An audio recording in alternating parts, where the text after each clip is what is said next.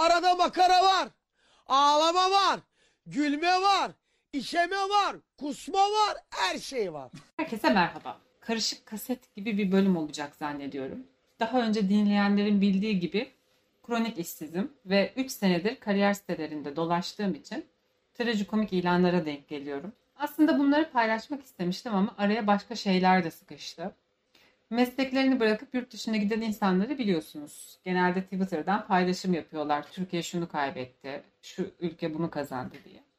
Ben gitmelerini haklı buluyorum. Yaptıkları paylaşımları yakışıksız buluyorum sadece. Türkiye'de çok ciddi işsizlik problemi var. Mesele burada para kazanmak değil. Tabii ki çalışanı her yerde iş var. Ama bir insan bir şeyler için emek vermiş, fedakarlık yaptıysa yani neden yapmayan bir insanla aynı yerde çalışsın? Neden karşılığını alamıyor emeklerini? Mesele bu. Bir de torpil e, belası var. Seni işe alan kişi senden daha vasıfsız olabiliyor. Bazı bölümlerde staj yapılması gerekiyor. İnsanlar staj bulamıyor. Eğer arkan yoksa zaten dişinle tırnağınla kazıya kazıya bir şeyleri elde ediyorsun.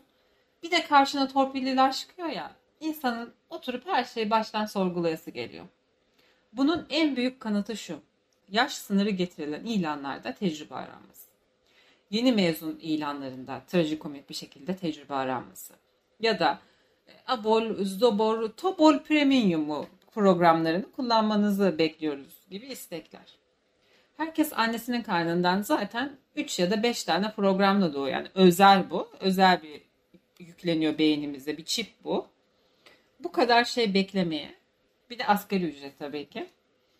Kariyer sitelerinde filtreleme yapıyorsunuz. Ee, ben de evime yakın yerlerde iş bakayım dedim. Hani meslek filtrelemesi yapmayayım dedim. Karşıma şu ilan çıktı. Çorap çekici.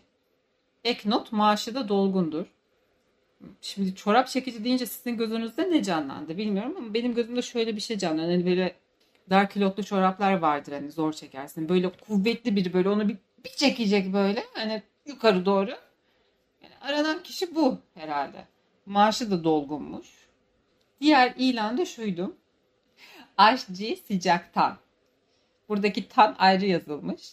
DD ayrımına değil de demek ki TT ayrımına önem veren biri. Aşçı sıcaktan, anlatan, salata yapabilen aşçı usta. Yani şair burada demek istiyor ki aşırı sıcaklarda bile salata yapabilecek usta aşçı aranıyor. Başka bir anlam çıkaramadım. Bir de aranan özelliklerde her zaman güler yüzlüyüm diyorsan, krizleri yönetirim diyorsan, takım çalışması benim işim diyorsan, esnek çalışma saatleri benim için problem olmaz diyorsan, san, san diye böyle liste devam ediyor. Bu tam ne biliyor musunuz? Ben hepsini yapıyorum da gözlerimden ateş çıkartamıyorum. O nasıl oluyor acaba? Tam bu bir de gözlerimden böyle ateşi çıkarabilsem yani tam aradığınız eleman olacağım yani. Ama işte maalesef. Komik iş ilanları yazınca da şöyle şeyler çıktı Google'a. Fabrikamızda ön muhasebeye bayan eleman aranıyor. 37 numara giyen tercihimizdir. Ve burada patron daha işe almadan tacize başlamış. Artık hani alınca ne bekleniyor bilmiyorum. Yani absürt ilanlar çıktı. Ben okurken gerçek olduğuna inanmak istemedim. Gerçekten de yazıldıysa bu ilanlar, bu insanlar işveren konumundaysa sözün bittiği noktadayım artık. En son iş görüşmemi bir hafta önce yaptım. İlanda dershanenin veli hoca koordinasyonundan falan bahsediyordu. Başka bir şey söylemiyordu. İş görüşmesine gidince de çay servisinden bahsettiler. Bir de şöyle bir not düşün. Hani biz de yapıyoruz. Yani biz yapıyoruz ya. Kendi iş yerinde birini ağırlayabilirsin. Kendi evinde ağırladığın gibi. Bir eleman olmadığı için özellikle. Sonra tabii görev tanımı uçsuz bucaksız olan o kişi alındığında yapmayacaksın o çay servisini. Çay servisi açıklamasından önce ya da sonra İngilizce bilip bilmediğim de soruldu. İşte alım yapacak kişi okulları olduğu ile böbürlenirken neden iki iş için iki farklı eleman almadığını merak ettim.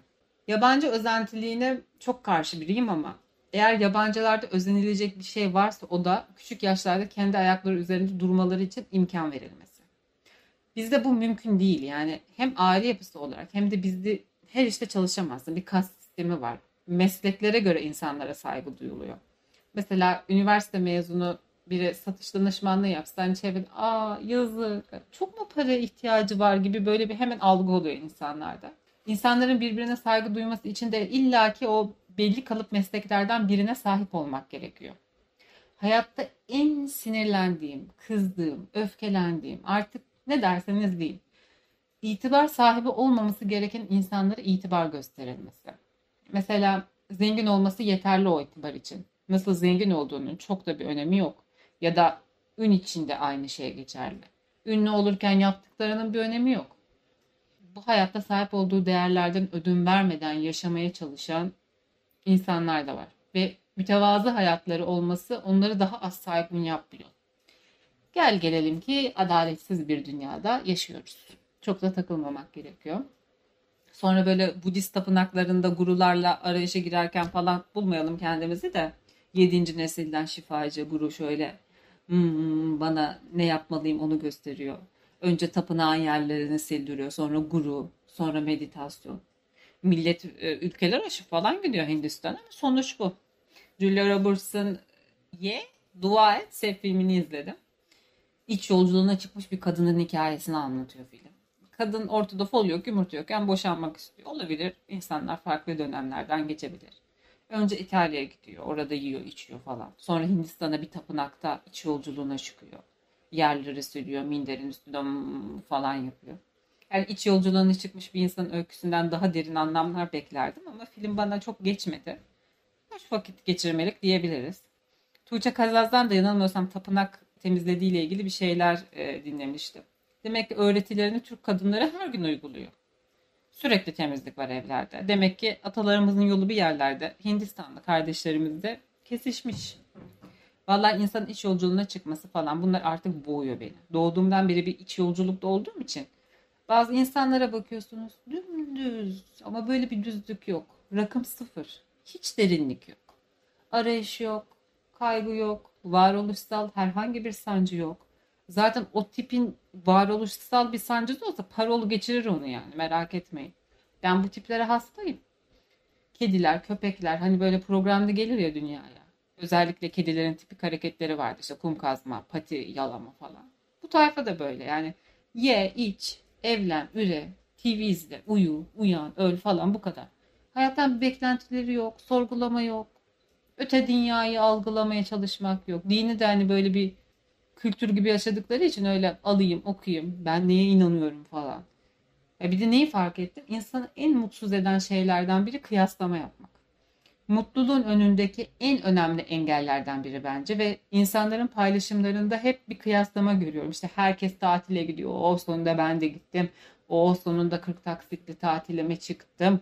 O herkesin aldığı o ürünü sonunda ben de aldım. Hani alamayanlar da böyle bir köşede büzülüyor orada böyle. Hani vallahi binmişiz bir alamete gidiyoruz kıyamete. Yani teknoloji, sosyal medya falan gülüyoruz, eğleniyoruz ama bir yandan da psikolojimizi yiyor bence. Siz ne düşünüyorsunuz bu konu hakkında bana yazın. Her hafta kapatırken Instagram adresimi söylüyorum. İkisi alt tire D podcast. Her hafta programların fragmanlarını da yayınlıyorum. Haberdar olmak isterseniz beni takipleyin. Oya Başar böyle gibi olacak böyle. Ola, Oya Başar olacak o kadar nasıl kapatıyordu? Beni özleyin anacığım. Bye.